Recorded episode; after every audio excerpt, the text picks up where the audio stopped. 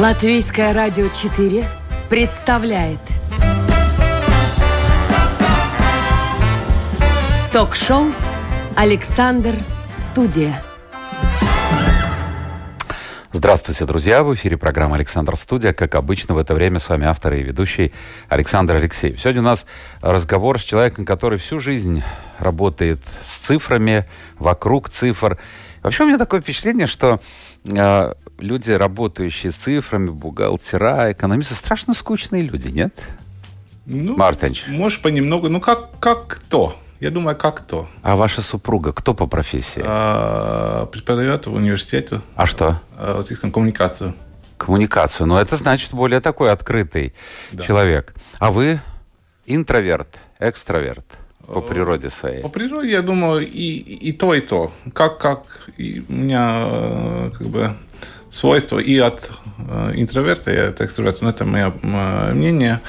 А, Как экономист, который все-таки должен идти и публично говорить, я все-таки не могу быть полностью интровертом. Но, конечно, Ну да. работая с цифрами, смотря э, на мир через цифр, я думаю, все-таки какая-то доля интроверта нужна, а, так как, ну, если смотрим, мы- каждый на жизнь смотрим своими глазами, а мой взгляд на жизнь это через экономику, то есть это в основном через цифры, А, но нужно понимать, как эти цифры сходят с реальностью, с тем, что чувствуют люди. А, Да, вот это самое главное. да. Поэтому тут, тут нельзя быть только одним или другим. Я думаю, тут нужны свойства. А вот, а вот с этими цифрами, я вспоминаю, как ты уже приводил пример, у меня была знакомая, куда-то подевалась, не знаю, давно мы не встречались, она бухгалтер, она говорила, Саша, ты чувствуешь поэзию, музыку цифр? Я говорю, ничего я не чувствую. Ничего не чувствую. Вот в чем кайф? Вообще, человек какой кайф получает от работы с цифрами? Я думаю, э, для меня, э, я могу сказать, Ну, естественно, да, да, да. да, себе это то, то, что ты через цифр э, видишь те вещи, которые происходят вокруг нас, э, что ты слышишь в новостях, либо куда ты едешь, видишь, что, например, ну, э, как эно- экономик, ты видишь, э, что предприятие что-то делает или что-то производит. И ты все эти маленькие процессы, потом уже вместе взято видишь, как это влияет на большие цифры, вот как, как, как идет вся экономика, а, потому что вся экономика – это сумма всех малых действий, которые происходят каждый день, каждый за любой цифрой вы видите что-то большее, скажем. А, Пытаемся. Пытаетесь, Да, да. пытаемся. Я пытаюсь увидеть, и- это для меня вот самое, самое интересное. Вот через это большая цифра, там, внутриваловый продукт или инфляция, это одна большая цифра, которая в себе содержит очень много э, маленьких частей, и вот как эти маленькие части двигаются каждый день, вот это для меня это самое А большое можно- удовольствие пытаться увидеть вот этот процесс. Ну вот именно пытаться, потому что я вспоминаю предыдущий кризис, который грохнул очень сильно и по Латвии, и да по всему миру. Э, Очень многие аналитики, экономисты, в том числе работающие в банках, работавшие в банках, они говорили, нет, проблемы никакой особой нет, пузырь не надутый, ничего не лопнет. Э, Вот это было что? Это успокоение просто людей, ну, потому что надо как-то успокоить.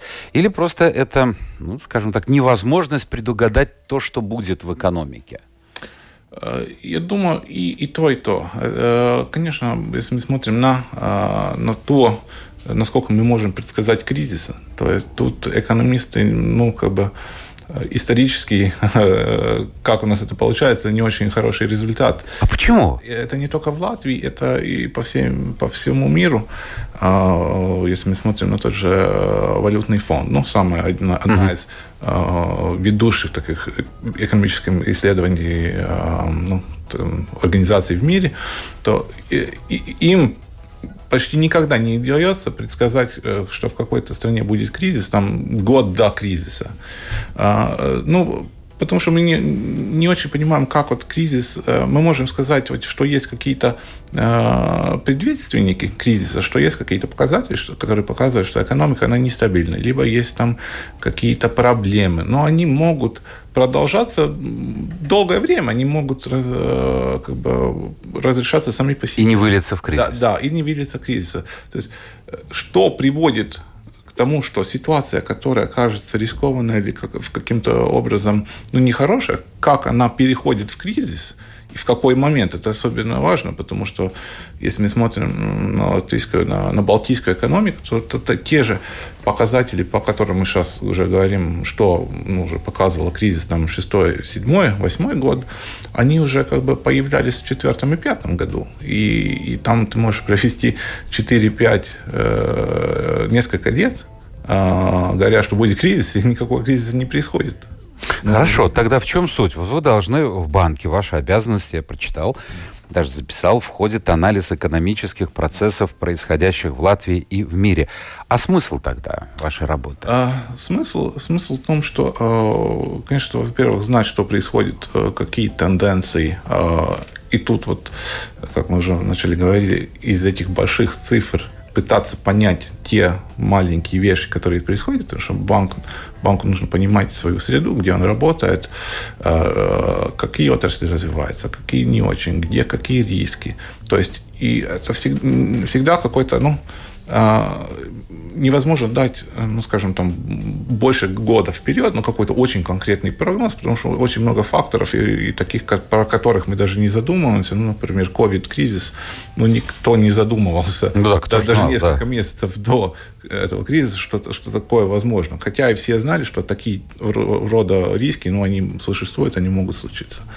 То есть, ну, вот и, и пытаться вот понять свою среду, где мы работаем, какие риски, а, куда смотреть, где э, идет развитие, а куда можешь не смотреть, где э, ситуация не настолько хорошая или там какие-то проблемы. И вот из вот этого большого такого взгляда на экономику, понять вот эти маленькие тенденции. Вот это пытаться. Я все время говорю пытаться, потому что это процесс, он никогда не останавливается. Все время получаешь новую информацию, и очень часто бывает, что ты, э, у тебя есть какое-то понятие, как, как вещи работают, ты получаешь какую-то информацию, ты понимаешь, что нужно пересмотреть свои понятия. Слушайте, ваша работа похожа в таком случае на, пох... Пог... Э, на погоду, на работу синоптиков. Те тоже как бы все, вот опыт есть, цифры есть, данные со спутников, но стопроцентного попадания никогда нет.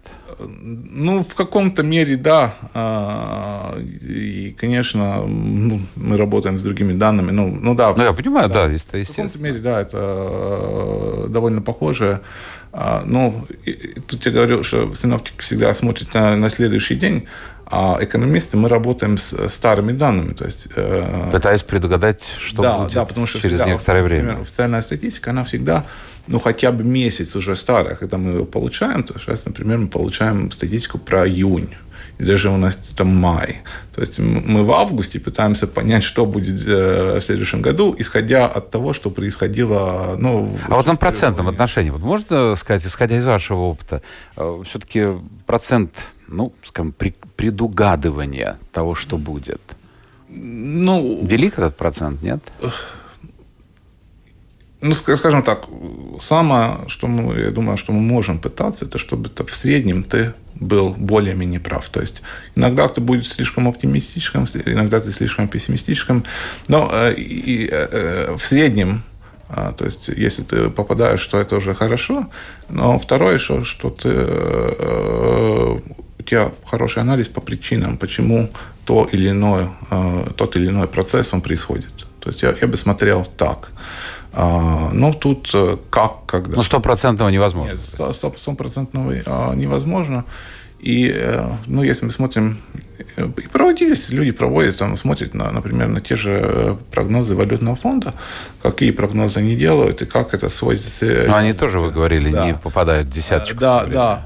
И, конечно, этот прогноз, он лучше такого случайного угада. То есть, если мы, мы просто никакого анализа не делаем, uh-huh. просто случайную цифру берем и что-то угадываем, то, конечно, прогнозы экономистов, аналитиков, они лучше, ну, ну не настолько лучше. То есть, э, этот Понятно. процесс, он сложный, там очень много а, факторов, Окей. Э, экономист банка Цитадела Мартин Чабулович сегодня у нас в гостях. Это программа «Александр Студия». Сейчас мы подходим уже к конкретным вопросам. Если вопросы будут от слушателей, вы можете, э, если вас заинтересует какая-то тема, войти в интернет, домашняя страничка Латвийское радио 4, программа «Александр Студия», и ваше послание появится у меня сразу же на мониторе.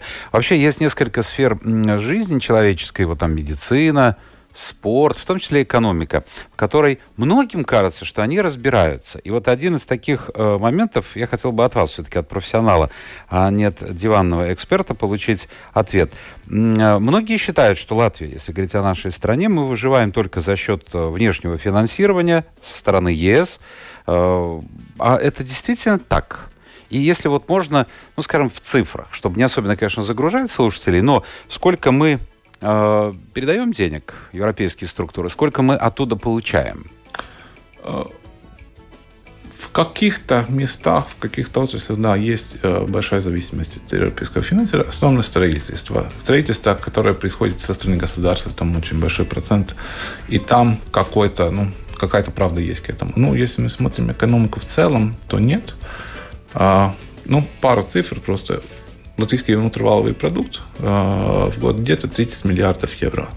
От Европейского Союза мы, ну как который год, как там получается, а, деньги инвестиций, день, который идет на сельское хозяйство, около миллиарда мы получаем.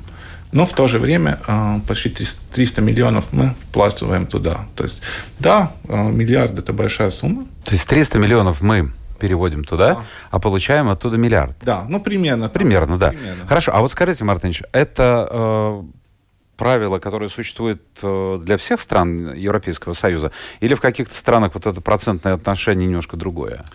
В других странах э, она совсем иная. То есть есть страны, особенно западные страны Европейского Союза, которые уже развиты, которые платят в, общий бюджет Европейского Союза больше, чем они от него получают. Есть страны, как мы, Латвия, ну, в принципе, Восточная Европа, э, которые от этого бюджета получают больше, чем мы вкладываем. А это долго будет продолжаться? Э, ну, еще ну, сейчас э, э, новый бюджет начинается Европейского Союза, который продолжается до 2027 года. А там еще отношение, как я говорил, где-то 3 к 1. А, но, конечно, с временем, как наш уровень доходов растет, мы как бы будем получать меньше в соотношении с нашими взносами. Но это только в случае, если будет рост. А, э, в случае, если будет рост, я думаю, не только, а, потому что и приоритеты Европейского Союза все время все-таки меняются. Бюджет делается на 7 лет, и через каждые 7 лет новые, а, идут новые договоры, и идут, нужно как бы сделать решение, какие новые приоритеты Европейского Союза. Хорошо, а вот это то, что мы получаем в три раза больше, нежели платим, говорит ли об этом это об уровне развития или отставание, скажем, экономики Латвии? Ну, это, это, с одной стороны, показатель, что все-таки уровень доходов, уровень жизни в Латвии э, меньше, чем в Среднем Европейском Союзе. Ну, и это с помощью со стороны Европейского Союза, чтобы мы могли поднимать свой, свой уровень. Подтянуться к да, старой Европе, да? Потому что одна, один из приоритетов вот общего европейского бюджета – это как бы уравномерить уровень жизни, уровень доходов среди разных регионов Европейского Союза. Но, как я говорил, эти приоритеты, они меняются. А, в прошлом, прошлые 7 лет предыдущие этот приоритет был больше, чем он сейчас, потому что, с одной стороны, уровень все время как бы э, уравновешивается, и с другой стороны появляется новый приоритет, это защита, это э, зеленая линия. Окружающей среды и так далее, да. Да, да, и есть очень много э, нужд Европейского Союза, приоритетов, которые претендируют на эти деньги, которые, ну, скажем так, общий бюджет Европейского Союза 1% внутривалового продукта всей, всего Европейского Союза. То есть он относительно небольшой, и мы очень много от этого 1% на европейском уровне хотим. Хорошо, а не получится ли так, что неожиданно вдруг европейские структуры скажут, ребят, мы не можем вам выплачивать вот этот миллиард, ну, давайте обойдемся там цифрой 500 миллионов. Такое может произойти? Я думаю, что миллиард, наверное, останется от нас больше, больше будут просить. Требовать. Да, да, да то есть наши взносы, они будут подниматься. А, ну, конечно, я думаю, в, как, в какой-то момент а, такая ситуация будет. Э, Европа не будет у нас продолжать субсидировать всегда.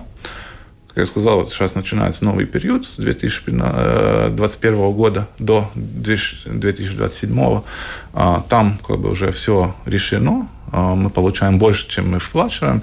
Но, конечно, что будет происходить после 2027 года, очень-очень рано. Ну, кто его знает. Да. Сейчас этот ковид, неизвестно, когда вообще закончится. Но вот опять-таки, вот по поводу ковида, мы не можем обойти эту тему стороной. Потому что существует, если говорить о Латвии, тоже две точки как бы зрения, что он очень сильно ударил по экономике и вообще мы в минусе. А некоторые аналитики говорят, что мы достигли уже дна и начинаем подниматься, и, в общем-то, неплохо выглядим. К какой точке зрения вы относитесь? Свои вот наблюдения, взгляды? Он сильно ударил по экономике, но его, как бы, это влияние, она не показывается только в одном ВВП. Я думаю, что самое большое, что, э, что произошло из-за ковидного кризиса, это повышение э, долга, э, государственного долга Латвии. А если мы смотрим до кризиса, где-то 35% было 36% от внутреннего продукта, а сейчас в этом году мы уже будем близко 50%. И, и о чем это говорит? Э, ну, На многих беспокоит, кто же будет отдавать. Мы-то, естественно, не будем. Это наши а, дети, внуки. Тут, тут ситуация совсем она такая странная становится, так как если мы смотрим, сколько стоит новый долг э, Латвии, то сейчас, в принципе, процентные ставки э, очень близки к нулю. То есть нам этот на данный день этот дополнительный долг, он почти ничего не стоит. И не стоит... В процентном отношении? Да, да, в процентном отношении. И не стоит, потому что э, э, Центральный банк э, Еврозоны, он поддерживает очень, очень низкие процентные ставки и покупает, в принципе, наш долг, создавая новые деньги. И, и это финансирует как бы, ну, преодоление вот этого ковидного кризиса, потому что если мы смотрим на ВВП, на, на безработицу, то там, конечно, есть ВВП упал, безработица повыше, э, ну, э, повыше сейчас, но не настолько а ситуация плоха, как мы ожидали в начале кризиса. И что еще интересно, если мы смотрим на прогнозы, например, вот э, что было а, прошлой осень, ну там октябрь-ноябрь, когда только mm-hmm. вторая волна вот это началась, и, и то, что мы смотрим сегодня, вот про этот год, про следующий год, то эти большие цифры, прогнозы, их почти, они почти не поменялись а только вот дефицит и долг, да. То есть этот кризис, он больше всего, особенно сейчас вот этой зимой, ударил по, по долгу, но который так интересно э, ничего пока что не стоит, потому что э, Европейский центральный банк со своей стороны поддерживает низкие, низкие ставки и создает новые деньги. Мартинович, а нет вероятности, я вот так люблю на халяву. Ну, ну, как каждый любит на халяву, как некоторым странам списывают долги международные структуры. Нет такой вероятности, что нам спишут хотя бы часть этого долга? Нет, тот, от договор Европейского Союза это не позволено, и это прям вписано туда, что Европейский Центральный банк он не может финансировать траты государств, которые в Европе. То есть даже если хочешь, не да, спишь. Это, это кризисный механизм, это кризисный такой ну, шаг, и, и, конечно, сейчас э, ну, во всей Европе тоже вопрос, потому что это у многих людей создает ну, такое некомфортабельное ощущение. Э, и, может, у нас меньше, но особенно в западной части, Германия, э, например, там у многих людей это создает очень такое ну, неприятное ощущение, что мы за счет создавания новых денег сейчас поддерживаем большие бюджетные дефициты. Ну, с этим мы передолеваем этот кризис. Хорошо, вот скажите мне, пожалуйста, мне кажется, что COVID э, способствовал расслоению, если можно так говорить, нашего общества еще в большей степени, потому что есть отрасли, в которых люди потеряли работу, и бизнес был закрыт, и сейчас достаточно пройти вот по центру города, увидеть пустые окна магазинов, бывших магазинов, сдается, создается, э, многое уходит в интернет, но есть отрасли, ну вот, скажем, строительство, которые, мне кажется, не только оказались в минусе, а в плюсе, потому что центр Риги, по крайней мере, вот где я живу, он последние годы совершенно не обращает внимания вот эти строительные компании на ковид, работают, работают, работают, а, значит, там есть работа, там есть неплохая зарплата, и, мне кажется, должно быть увеличение расслоения общества. Есть такое, нет? Да, да, есть. Если мы смотрим по экономике, то и правда этот кризис, он очень сильно ударил по э, услугным отраслям, то есть рестораны, э, гостиницы, там, ну, всякого рода частные услуги, маленькие магазины, особенно те, которые зависели, или у них большой процент клиентов были туристы, или у которых нет возможности перейти на, на удаленное на торговлю в интернете. То есть э, это тоже на тенденция, если мы смотрим Э, что есть отрасли, которые выиграли, и вы уже упомянули одно это строительство, другое это э, всякого рода э, торговцы, которые торгуют интернет, в интернете особенно. Но именно в интернете, да, да, да. А, тут, тут большой, большой прирост, и поэтому есть такая ситуация, что если мы смотрим на ВВП, то сейчас второй квартал, который у нас первые данные, мы уже как бы вернулись вот в тот уровень, который был до ковида. Если мы смотрим... А, мы вернулись? Да, по увеличению экономики ну, отрасли э, находятся очень в разных позициях. И значит, и люди находятся да, в разных Да, позициях. да. Те, которые работали в гостиницах, в ресторанах, там, там все еще очень плохо, плохая ситуация. В других отраслях, там, те же IT-услуги, там, ну, там, в принципе, COVID это такое неудобство было для людей, ну, с точки зрения... Но они в любом случае работали в да. основном на удаленке. Для них это не проблема. Да, потому что почти всегда, когда есть какие-то вот эти экономические колебания, все-таки а, ситуация в разных частях экономики, она не столько отличается от а, одна часть от другой. Вот ковидный кризис тем уникален, что люди его чувствуют очень-очень отли- э, разно, у каждого это. Но это же нехорошо, потому что разница между теми, кто ну, нормальным образом живет, и доход есть, достаток есть, есть работа, и теми, кто в общем-то, потерял работу, становится больше, а, соответственно, накаляется, мне кажется, внутренняя ситуация в стране? Или этого пока еще не чувствуете? Ну, как, а, как, какие такие признаки, конечно, у нас есть, но если мы смотрим на общую ситуацию, то а, безработица, да, она немного выше, чем была. Это, там было около Это 6, средняя. 6, да, 6%, сейчас 7,5%, то есть полтора процента там прирост. Если мы смотрим по доходам, и мы тоже со своей банкой смотрим доходы растут и, и очень быстро растут. Но это средние, опять-таки. Опять, да, средние. И мы видим, что есть отрасли, та, же э, промышленность, которые сейчас не могут найти работников. То есть есть очень много вот таких странах, что... Строительство, IT, да, наверное. Да, да, да, да. Э, что с одной стороны, да, есть безработица, с другой есть бизнес, который не, могут найти, не может найти работников. И из-за всех пособий, которые сейчас э, государство давало, и вот за счет этого очень большого бюджетного дефицита, э, доходы у людей приросли. То есть, ну, там вот, вот такая ситуация, что она очень-очень неоднозначна. Ну, кто-то стал богаче, кто-то да, стал да, беднее. Да. Это может привести к какому-то ну, расколу в обществе, к чему-то такому неприятному? Ну, только со стороны, в плане экономики я не думаю. Ну, конечно, есть люди, э, на, э, на жизнь которых вот все эти ограничения, они влияют больше, чем на других. И, конечно, это как бы, ну, ситуация на... на а куда уехать? Да, уехать они не могут уехать. Да, да, да, тоже. Тут проблема раньше-то решалась просто, сел в самолет. Кстати, вот насчет самолета хотел бы вас спросить. Вы работали в свое время в Министерстве финансов, и э, ну, в общем-то, сколько, 7 лет уже тому назад, да. вы проходили стажировку в Министерстве финансов Великобритании. Следите за тем, что происходит сейчас э, после отделения, скажем так, от общего рынка Великобритании. Потому что прогнозы были разные. Кто-то говорил, что это здорово, но экономика Великобритании поднимется, а другие говорили, нет, очень много связей, и если их так рвать, то это может привести к кризису экономическому. Что там в Англии происходит? Да, прогнозы были, а, и, и, и тоже мы смотрели, что ну, там, там сценарии были, что там даже кризиса можешь привести. Я думаю, там кризиса уже сейчас, видим, никакого не было. А, но если мы смотрим по большим цифрам, то да, Великобритания за последние годы она отставала от других эм, ну, стран, больших экономик. А, то есть все-таки Брексит он влиял и на торговлю, и на инвестиции. Но, Но для них это благо оказалось? Или принципе, мало что поменялось. Я думаю, я думаю, на месте мало, мало что мало поменялось. Что. Э, Все-таки мы говорим о, тут о различиях там 1, 2, 3 процента. То есть, если не было бы Брексита, может, ну, понятно, там, экономика была 2 процента больше, ну, кто это может почувствовать, что... Э, ну, это да. Если говорить о нашей экономике, экономике Латвии по сравнению с Литвой и Эстонией, как мы выглядим?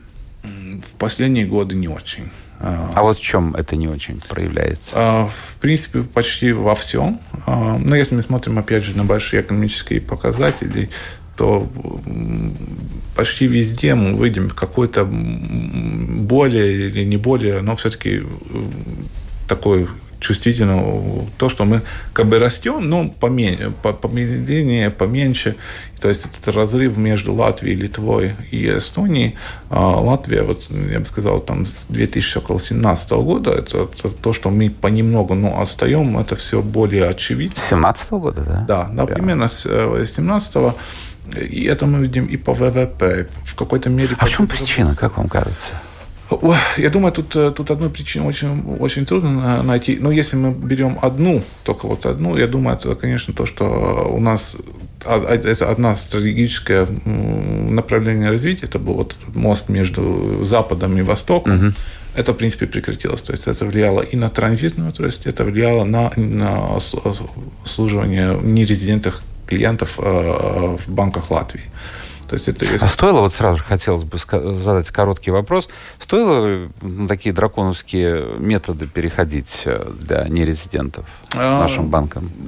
Я думаю, тут э, у нас не было большого выбора. А, Все-таки, если мы смотрим большие, большие финансы, а, то это ну, правила э, мы не создаем, мы берем правила, те правила, которые сейчас, вот, например, э, в мировых рынках, на которых мы можем работать. Я думаю, это ну, то есть такие нас... правила игры устанавливает да, да, и, и не Латвия. Да, да, так. это не, не устанавливает э, Латвия. И, конечно, если мы им не следуем, там последствия могут быть такие, что это будет уже влиять не только на те отрасли, которые работают угу. прямо вот с этим бизнесом, но и на другие а, просто там не, могут, не, не сможем сделать какие-то переводы денег. Люди, которые что-то производят здесь, торгуют а, Западом. Ну, это Хорошо, вот влияло на них. Э, иногда приходится слышать такое мнение людей, что было бы здорово, если бы мы не вступали ни в Европейский Союз, ни в НАТО, были бы таким островком счастья здесь, э, посередине Европы или там на окраине Европы, неважно, как хотите, так и считаете. Э, ну, в общем-то, жили как хотели бы, по своим правилам. Можно ли сегодня в мире прожить по своим правилам в области экономики? Ну, такую офшорную зону создать полностью. Латвия, офшорная зона. Пожалуйста, приезжай, открывай, закрывай, все делай как хочешь. Нет, я не думаю. В нашем регионе э, мы видим все, все-таки э, страны не разделились между теми, которые э, пошли в интеграцию в западный рынок, в, в западные структуры Европейский Союз, и, те страны, которые туда не пошли. И, в принципе, у нас в нашем регионе быть третьим игроком Э, я не думаю, что возможно. Да, это могут острова, которые находятся на, на, на другой стороне мира, но э, у нас, я думаю, мы видим, что, в принципе, да, у нас есть Молдова, Беларусь, там, Украина, есть Польша и Балтийские э, государства, и, в принципе, и этот был наш выбор – Окей. Кстати, насчет Беларуси. Литовцы много потеряют? У них э, цифры, экономические показатели ухудшатся в связи с ухудшением отношений с Беларусью, как вы думаете? А, Наверное, а, да, потому что э, у нас транзитная отрасль уже как бы несколько лет в таком впаде, и там, там уже уровень, скажем, настолько маленький, что там каких-то дополнительных ударах, наверное, трудно получить. Но э, э, та, та, же, та же торговля и, и, и те грузы, которые перевозят через э, страну Литву, через Клайпецкий э, порт, э, конечно, если они прекратятся, то это будет влиять на, на экономику. Что у нас есть шанс подняться, обогнать Литву, может быть, в чем-то. Ну, это, конечно, не такой очень хороший э, вариант, что э, просто сосед как бы спокнулся. Ну да. Но на, на нас это тоже в определенной степени это, скажется. Это в какой-то мере и на нас будет влиять. Но, конечно, в Латвии нужно а, смотреть, потому что у нас вот это один, одно направление, на котором мы работали из-за того, что происходит в мире, как бы этот бизнес, он, он кончился тут. А, а успели ли мы перестроиться на время? Вот, вот сейчас у нас это процесс, что нам нужно найти, потому что литовцы, э, у них промышленность уже была а, побольше. И при том, что у нас как бы темпы э, роста в промышленности довольно похожие, то, что у них база повыше, конечно, выгоду им больше дает, чем у нас. Ну и литовцы успешно и, и в торговле работают уже. Как бы, Слушайте, Альфу купили. Да, да, да, да, да.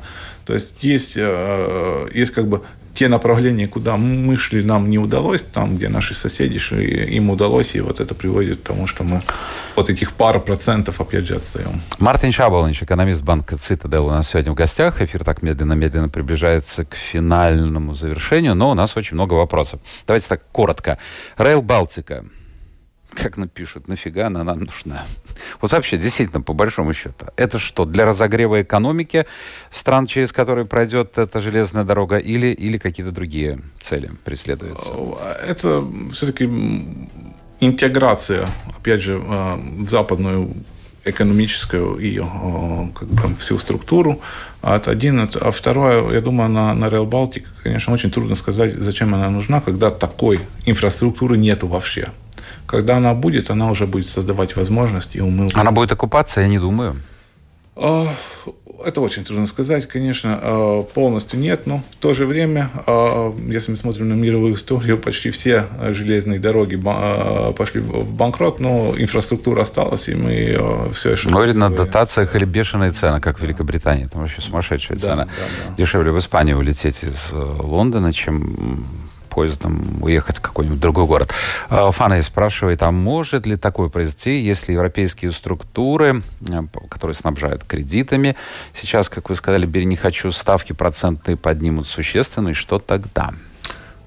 Такая ситуация, наверное, возможна, а, но тут, я бы сказал, а, мы не будем первые, которые, у которых это будет проблема. Это а, вся проблема всего Европейского Союза – это большие долги западной части Европы, то есть особенно Греция, особенно Италия. А, э, у Италии э, долг государственный больше 150% ВВП. Конечно, повышение процентных ставок э, для них это уже очень-очень болезненный вопрос. Для нас уровень долга все еще он повысился, да, но общий уровень 50% ВВП это все еще ну, такой очень умеренный. Банки Латвии увеличивают прибыль или нет? Как влияет COVID на ход работы Цитаделы? в принципе, работаем в нормальном режиме. А ковидский кризис, он сильно повлиял на несколько отраслей. И, например, те же рестораны, там банки не очень выдавали каких-то кредитов и до этого, поэтому как бы а, для нас более выгодно то, что работает и торговля, и работает промышленность, там хороший темп развития, и, конечно, это мы чувствуем, а, что в этих отраслях... Эм, Но вы не несете убытки, как и другие банки? А, нет, в этом году нет. И в прошлом году мы были около нуля. Но там очень много влияет э, таких бухгалтерских операций. То есть начался кризис, мы делаем резервы на э, возможные убытки. Это как бы в минус сразу, потом мы эти резервы уменьшаем. Ну, там Понятно. Э, Алекс интересуется вашим отношением к криптовалюте, в частности биткоину, когда ведут цифровой евро, юань, доллары, ваше отношение к эмитенту Тесла. Э, криптовалюты э, интересный феномен. А, раньше я думал, что это, это только пузырь. Сейчас, э, я думаю, есть там какая-то, э, ну, скажем так, э, польза или что это может и в будущем как бы создавать альтернативную финансовую систему в мире. Но я думаю, что если посмотрим, увидим. А, я более консервативный, я очень осторожно к этим вещам э, отношусь. А, Тесла, ну, Тесла, конечно, феномен того, что мы, сейчас идет очень большие перемены в автостроительстве, то есть мы уходим от внутреннего сгорания, идем к электромашинам, ну, там, конечно, цена Теслы, мне кажется, велика. То есть это я про угу. акции, да, я про, да. про само предприятие говорю. Но, конечно, есть там какой-то потенциал. По поводу образования вот интересуется. Хорошее чутье это, да, а, вопрос, есть ли в мире уникумы, и сколько их добившись, сделавшие состояние, будучи безграмотными совершенно. Или таких людей нет. Уважаемые, вы у кого из великих финансистов учились? Вообще, для того, чтобы быть успешным в области финансов, нужно обязательно иметь образование академическое? Я думаю, э, нужно, но с этим только недостаточно. Э, я сам все время читаю очень много э, ну, слушаю, ну, так, скажем так, других экспертов. То есть все время идет такой обмен мыслями, обменом идеями. И в этом нужно участвовать. То есть, потому что сам сидя от нуля ничего не, не придумаешь. Очень много что уже другие придумали. И, во-первых, нужно понять то, что уже придумано, то, что уже какие знания у нас имеются и потом только ты можешь... Ну, а разве это получить знания в университете нельзя? А, можно, но, но это только начало. А, потому что в любой, любой профессии... Как у, как у медиков. Ты получал да. образование, да. но все время надо идти много со временем. Да, да, да. Вот э, теория заговора. У нас звучит, финансовые кризисы не только предсказуемы, пишет слушатель, а также их систематически организуют, теперь уже в глобальном масштабе. Вообще вот это, этот разговор э, о существовании какого-то вот правительства мирового, которое не смотрит на президентов, на глав государств, оно решает свои проблемы, и мы это чувствуем. Вот как вы к этой идее относитесь?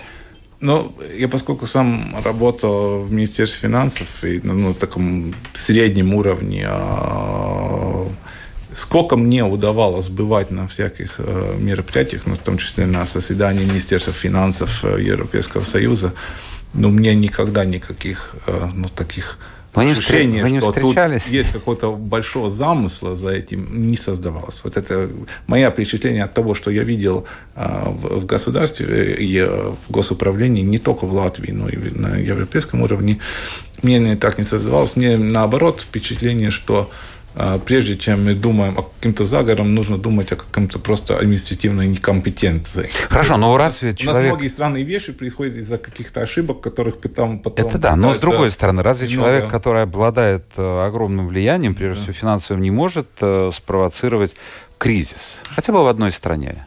А, отдельно взять. Ну да, не, ну, скажем так, какие-то манипуляции на финансовых рынках э, или питание, э, попытки их сделать были всегда, я думаю, они продолжаются. Конечно, есть люди с очень большими деньгами, с влиянием. Э, ну, скажем так, все колебания в финансовых рынках просто э, разумно их понять невозможно. Иногда происходит, почему это сегодня так случилось, это очень-очень трудно понять. А, но есть, есть люди, мы, мы видим, в этом году были э, хедж-фонды, которые э, банкротировали, потому что они пытались там заняться манипуляцией каких-то конкретных акций. Э, ну, и эти попытки в сфере финансов на рынках, они, конечно, приходят, они незаконные, но есть люди, которые все-таки как-то пытаются это сделать, а, то тут, да, это возможно. Но если мы смотрим со стороны государства, от того, что я сам видел, я в таких теорий заговора не верю, просто потому что там уровень компетентный, такой, знаете, такой координированный э, э, такое движение или нужен, ну, просто не, не видно э, для меня. А может быть, скрывают. Может, Последний скрывает, вопрос. Послушайте, сколько вам лет? А, нет, сейчас нужно подумать, 36. 36. Вот слушатель спрашивает, а как вы готовитесь к пенсии? Ну, я почему спросил, сколько вам лет, потому что слушатель тоже не знает, не знал, сколько вам лет. Вот вообще как, каким образом готовитесь, думаете о пенсии? Через сколько там, 30, 40, 50 лет она наступит? Ну, что вы бы советовали? Может быть, вот так немножко переиначить. Что вы бы советовали людям, кому сейчас 30-40? Я сам делаю какие-то свои накопления, а их тоже пытаюсь немного инвестировать, ну, таким консервативным образом. А, а, так что, да, у нас есть пенсионная система, но нужно понимать, что там пенсии, они не будут очень высокие, так что если мы хотим свою, как бы более высокую пенсию, то нужно делать какие-то свои, скажем так, накопления, либо это третий уровень пенсионный, либо, ну, там уже каждый сможет... Если сам не подумаешь, да, да, да. государство ну, поможет тебе, может быть, саму, не утонуть, но да, да, не более. Саму, я бы советовал подумать о каком-то, ну, хотя бы небольшом накоплении. Понятно. Мартин Шаболнич, экономист банка «Цитадел», был сегодня в гостях программы «Александр Студия». Спасибо, Мартин. Успехов вам, вашему банку. Спасибо всем тем, кто был вместе с нами. Это была программа «Александр Студия». Завтра мы с вами отправимся. У нас, смотрите, как вот быстро так хап, лето закончилось, началось, не знаю, то осень уже началась. А завтра мы поедем в теплые края, так ну, условно, благодаря интернету. Мы отправимся в мою любимую Португалию, но это будет завтра. А сегодня всем хорошего настроения. Пока.